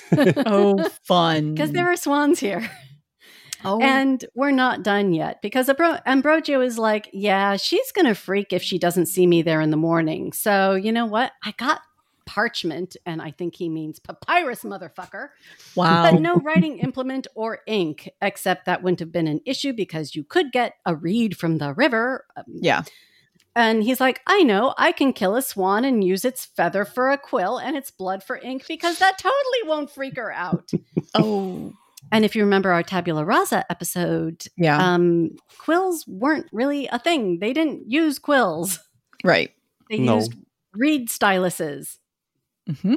But yep. that's okay. He writes with a quill in blood on a piece of parchment and leaves oh. a note for her under the tree, and then yeets on out of there for the sun and goes and hides in a cave for the day. So Selene finds the note and is like, oh, God damn it. But she's like, you know what? I guess I shouldn't do anything to piss off Apollo, so I'll just go to work and pretend everything is okay. And then the next morning, she finds another swan blood note, but this time it's a poem. It's a romantic poem. Oh, dear. Personally, I'd be like, uh, nice, but not solving my problem. So what are we going to do, Ambrogio, huh? But this shit went on for forty-four days. Oh, why? I don't fucking know. Like, isn't he supposed to be doing a thing for Hades to get his soul back? And where did the eleven arrows go? What is happening? Oh, yeah. And this is clearly a swan. swanocide. Oh, forty-four right. local forty-four local swans go missing. Like, if you go to Delphi today and there are no swans, there is a reason. So Ambrogio does make sure to dedicate every swan murder to Artemis, because he's like, let's be real, I'm probably not going to get a hold of her cool bow, which means that Hades gets to keep his soul. How is he not worried about this? But maybe if he sucked up to her enough, maybe she'd give him the bow, worst plan ever, or at least help him with his little Apollo pro- problem. Okay. So on night forty-five, Ambrogio goes to do some more swan murder. Except this time, he misses. Oh, my word. But don't breathe a sigh of relief on the part of the swan just yet, because Ambrogio falls to the ground and weeps and prays to Artemis. Oh, he pulls like a Jonathan Harker. Yes, exactly. Except he doesn't go down into the left. Now, Artemis, who's the goddess of the hunt, you know, she's, you know, associated with the moon. Um, okay. You know, she's uh, a the virgin huntress, basically. Uh-huh. She actually notices this and is like, oh, eh, he's been pretty good at dedicating his prey to me, so let's see what he wants. And this is actually kind of on brand for Artemis, because she's somewhat sympathetic, ironically, to whiny, wimpy little men. It's oh. like it, it's like the big, burly, masculine guys. She's like, fuck you. Okay. So she allows him to borrow her silver bow and a single arrow to get one more try. Mm. And you better hope that he's not going to use this last swan to write a poem, and that he has come up with some kind of fucking plan by this point. I doubt but it. Instead, he yeets on out of there with the bow back to the cave of Hades because he's got his soul on layaway there. Oh, right. Yes. But before he could get there, because um, stupidest plan ever, mortal running faster than a goddess's reaction time, Artemis is like, oh, no, you didn't, and cast her own curse on him. That's like two curses and a soul on layaway. He is not doing well. Nope. She nope. cursed him that silver would burn his skin.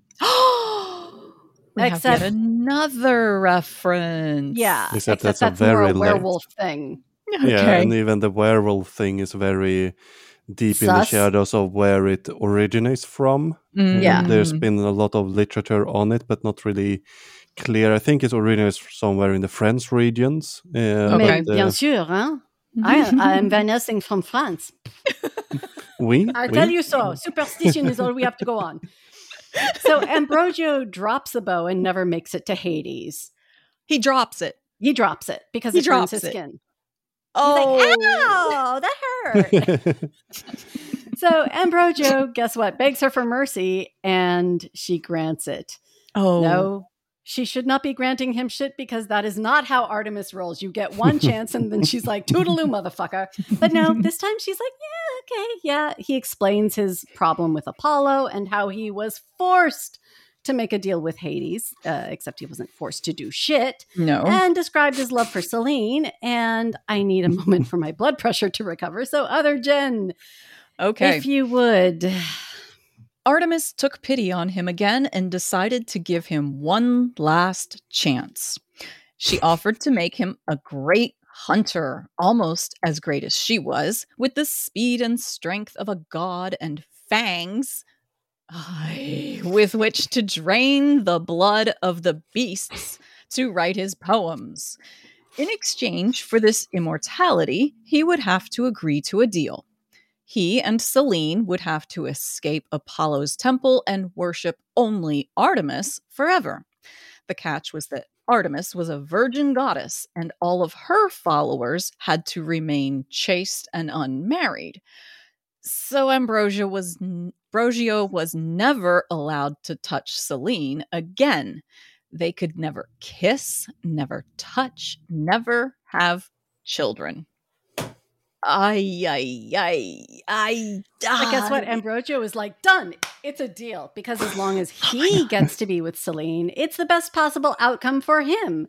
Um, not only did he forget about his soul, he really didn't take into consideration what she would want, but whatever. But you know I don't what? think he forget. I think the author forget about the soul. Right, exactly. I'm trying I get the feeling to be kind. That they, this author was really into yeah. my immortal and said, I can do that. Right. No Dan's editor. Great, Dan's great-grandmother, damn it. So finally, he kills one more swan and of writes course. a note to Selene, who is like, finally, we have a plan. No more goddamn poetry. This time, he's like, meet me on a ship on at the docks before dawn the next morning. So okay. when Selene gets to the dock, she finds the ship and is told to go down to the hull to meet Ambrogio. Um, but no, that's not actually how you travel. No one travels in the hull of the ship. um, oh. Please see Fuck the Roman Holiday, part two. She didn't find Ambrogio, but there was a wooden coffin. Oh, With yeah. a note on it, instructing her to tell the ship's captain to set sail and then open the coffin after sunset. First of all, the coffin, wooden coffins weren't really the thing. And also, um, there's no fucking way a superstitious ship's captain at that point in time right. would just be like, yeah, I'll take a coffin on board. Yeah. This, like, this is fan fiction. Yeah. This- so... It, after yeah. seeing these instructions, like uh, hang out with this coffin and tell the captain to hit it, instead of running for the hills, she's like, sure, no problem. And when she opens the coffin that night, she found Ambrogio alive and well. Ta-da! Oh. Nice so, little magic trick. Yeah, they sailed to Ephesus in Turkey instead okay. of back home to Italy. Oh. And they lived in a cave uh, during the day and then at night worshipped at the temple of Artemis. Uh, yeah. And I'm going to need Jen or Fredrik to read this next little sentence because I just goddamn can't. I'm a little bit rusty, but there is a tie-in here with okay. the game Skyrim oh and the vampire lore God. in it and oh. a quest in that game where you okay. actually become uh, Artemis. That's in that world. It's a bit different from the Greek goddess, but uh, you're trying to hunt down a couple of vampires oh. because she was the creator in that game, if I'm not totally. Wow. It was a few years since I played I that game, but uh, may yeah. have either been inspired this, that by that or inspired yeah. it. Let's I'm not see. sure when he wrote it, but it feels yeah. as if he has taken a lot from different games and other popular yeah. culture and put into his story. But I can leave the last part here. Okay. They lived happily together for many years, never touching, never kitching, kitching, never kissing, never having children. That's right. So, wow. yeah. Yeah, he ain't getting any, she ain't getting any. So yeah. you have one immortal and one mortal. You know where this is going. Eventually, oh. Selene gets old and was on her deathbed. And this is where Leaving His Soul in Hades layaway program comes back to bite. Oh. Ambrogio big time, because he's like, oh my God, I just realized I won't be able to join Selene in the afterlife. Did he forget he the immortality part? Huh? Oh, Whatever right. shall I do? Three guesses. I I don't have. What he's gonna beg for like another deal. He's gonna. Is he's that going right? to bite her. Oh. Yeah. Or we get the True Blood ending, and it's just a bite and sex for the last five pages. um, you're wrong. He goes oh. and kills a goddamn swan. Oh shit. Because he thinks Artemis will fall for it again. And again, totally unlike her. She's like, yeah, you were cool for a stupid man worshiper. Okay, I'll make you a deal. Don't do it. These deals never work. But he does. She's like, you can touch Selene just once, but not with your dick. You can do it with your teeth. Oh um, my God. As in drinking her blood and mixing her blood and yours will create eternal life for anybody who drinks it. If he does this, Artemis will make sure that they stay together forever. Ugh. That's an Read old lady. Read the fine print on these contracts, people. And guess what? Selene's like, yeah, go ahead, do the thing. So he does the thing and she dies, except her body starts to glow. Which, personally, I'd be freaking the fuck out if after if a dead person started glowing right after I drank their blood. But so, who am I to say anything? Yeah. yeah. The sparkling vampires was real. Right? Mm. It's in the vampire Bible, and therefore Dracula needs to be more sparkly. Right? Yeah, so this is She's clearly, glowing like a boar. Clearly, like... Like Gallenbursty. Yeah. Clearly, this is fan fiction, as, as Fredrik said, pulling a whole lot of different modern, so modern, contemporary sources, it, it, pulling it all together and just saying it's ancient. Mm-hmm. Yeah. Mythology. I, yeah. So... Yeah. Artemis floated Selene up into the sky and uh, made her the goddess of the moon. So I guess as long as the moon orbits the earth, Ambrogio and Selene have proximity, but that's not exactly staying together forever, but whatever. Yeah. So the beautiful light of the moon goddess shines down on her beloved Ambrogio and all of their children, because that's what they're calling all the people who drank Ambrogio's blood and become vampires. Wow. Okay. The fucking end, and we'll be right back after this to discuss in painful detail how this is not how you mythology. Yeah. We now return to the Drunk Mythology Gals for part two, questions and shit. So we yeah. clearly um, did a lot of, you know, correcting as we went, but I would like to just point out uh, a couple of main things. First okay. of all, Selene. Yeah. She was a fucking titan. Oh. She was never mortal. Like, she pre- precedes the Olympians. Oh, we know, we're mm. supposed to know that name. then. Yeah. Well, so like um, Kronos, okay. uh, Zeus's dad was a Titan. Got it. And, you know, so uh, Hecate is a Titan. Uh, you know, the ocean Tethys is a Titan. Like you have, you know, you have the sort of um, not inanimate, but sort of amorphous god. Early gods, like, you know, the right. wind egg of creation. Oh, yep, yep, yep. And then you have the Titans, and mm-hmm. then you have the Olympian gods. Right. And so Selene being one of the heavenly bodies, like when you created Oranos, the heavens, and Gaia, the earth, you know, you have the moon. She She's one of those. Got it. Um, so she was never just a mortal village girl walking to the temple to take care of her sister. Mm. Um, and actually, I'm w- not sure whether to say thankfully or not, but she did get some action. She did the dirty with Zeus. Oh, several okay. times. Whether he was in the swan form or not, we do not know. Wow. But if I were Zeus, I'd be a little pissed off at this story.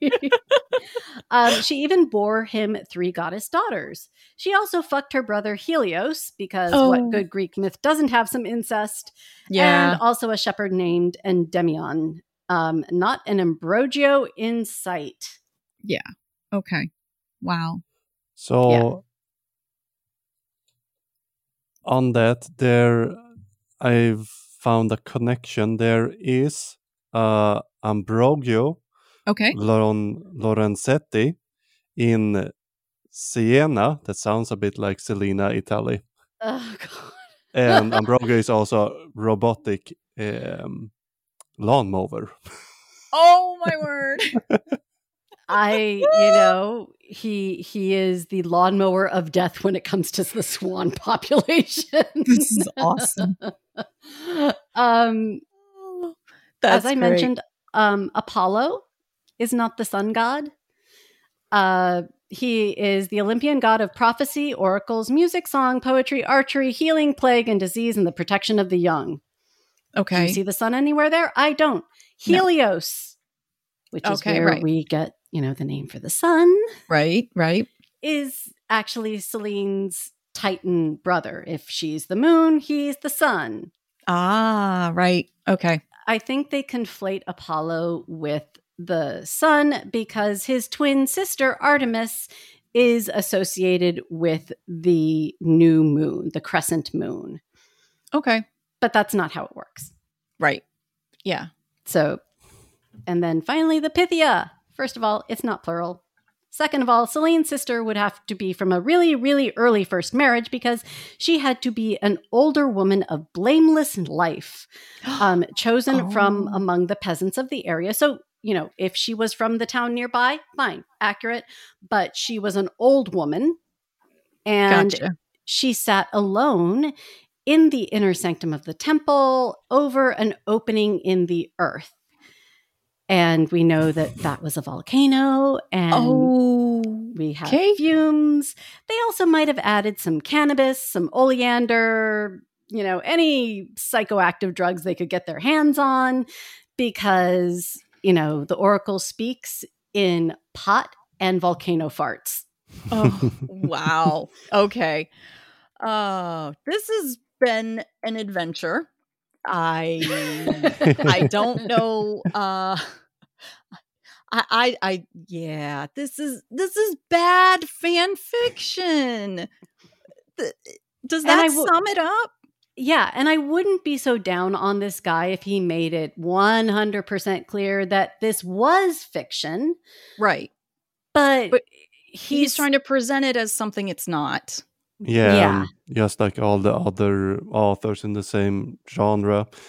I mean, some of them aren't too bad writers. This one, maybe not the greatest, uh, not the worst, but um, yeah.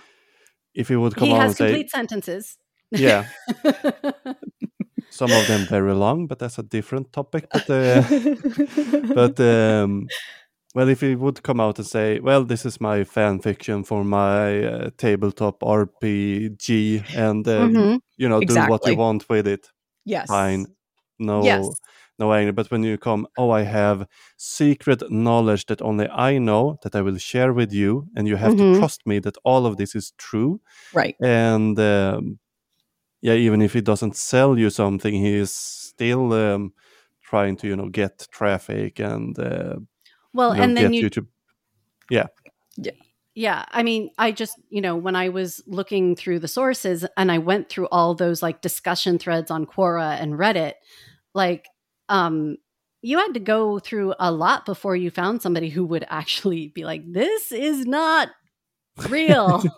People were really believing this oh. as actual mythology.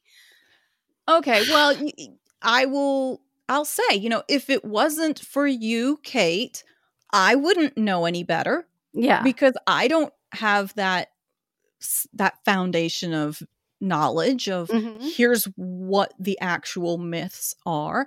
I didn't have that uh, enough history education to know that, to use the word ancient Italian, the phrase ancient Italian, I I was not educated enough to pick up that that doesn't track.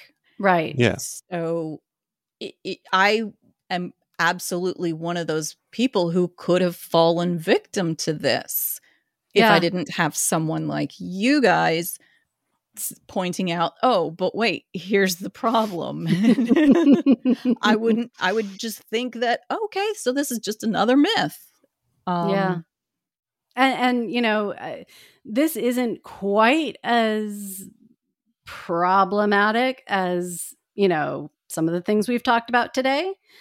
Mm. Right. Yeah. But it it's just, you know, it is so easy for something like this to slip through because, yeah. you know, again, just enough plausibility and, you know. And at the same time, we can't really expect everyone to have a deep understanding of ancient uh, mythology and history. But right. that's why it's important to have people who vet this, because there will always be people who will try to mm-hmm. slip one over on you, some for monetary gain, such as David Icke. I have no idea about right. this person. Yeah. yeah. Uh, but um, he might earn money. He might do it for fun, aspiring author. But well, he's gone to the dark side when he tried to spin it as real history.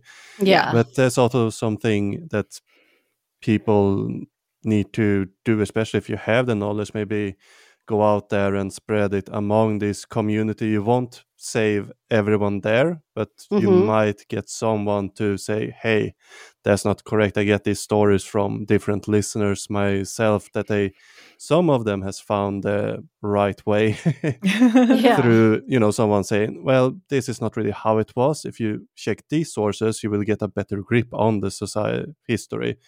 Not more than that, not arguing, but just, hey, this is mm-hmm. what I have. And then just back off, basically, because otherwise yeah. you will just end up in a shouting match with a lunatic, and nobody wants that. yeah, I prefer so, to do my shouting into the void on the yeah, podcast. Yeah, yeah. So after we sign off today, I'm going to get busy writing my own fan fiction about Fenrir, and I'm going to rewrite his whole story and declare that it is a lost manuscript. It's, yeah. It was Fenrir. Dug up near uh, Stockholm. um but yeah Fenrir is going to be like alive and well in Raleigh, North Carolina in the United States. There you go. Yeah, th- yeah this is what I'm going with. All ancient right. ancient Raleigh, yes. North Carolina. Yes. yes and uh Fredrik showed it to you. Yes. But we can't share it, so yeah. yeah so I'm not drunk. uh Kate, I know you're not, because you're just on I have coffee. So much caffeine in my blood right now. But how, Fredrik, how are you holding up now? Yeah, I'm good. Um, just had a, one beer and a little bit of vodka. Uh, in Poland, we celebrate weddings with one vodka bottle per person usually. So, oh, fun! My, my I people, love that. My yes. people.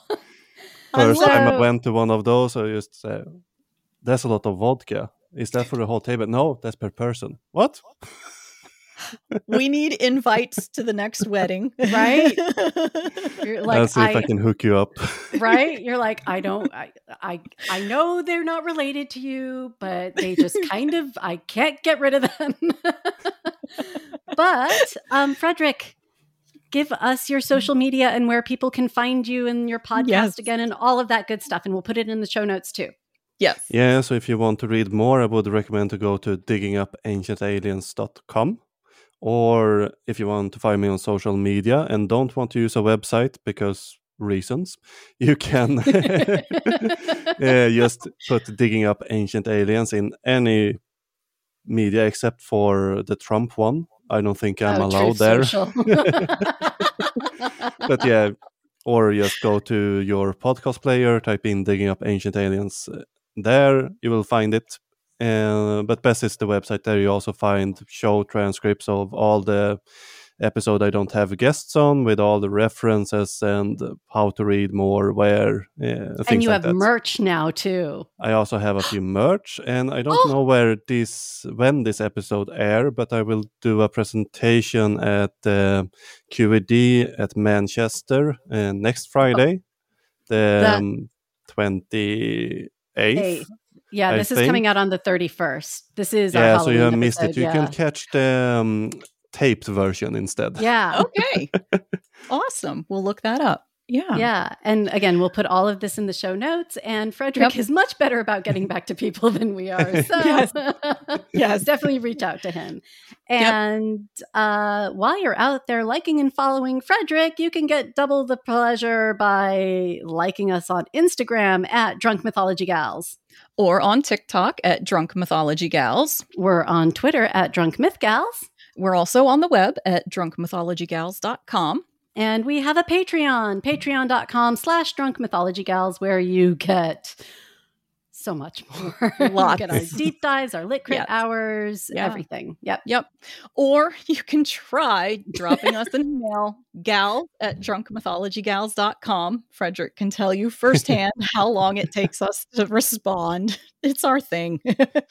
That's right. And special thanks to Sound Effects Kim for putting the top spin on our sound.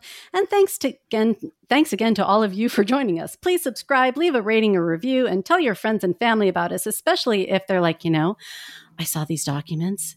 It's it's talking about the Anunnaki and vampires and the globalists. And you'll be like, no, that is not how it works. Finally, always remember, if the gods and fan fiction writers can behave badly, then so can you.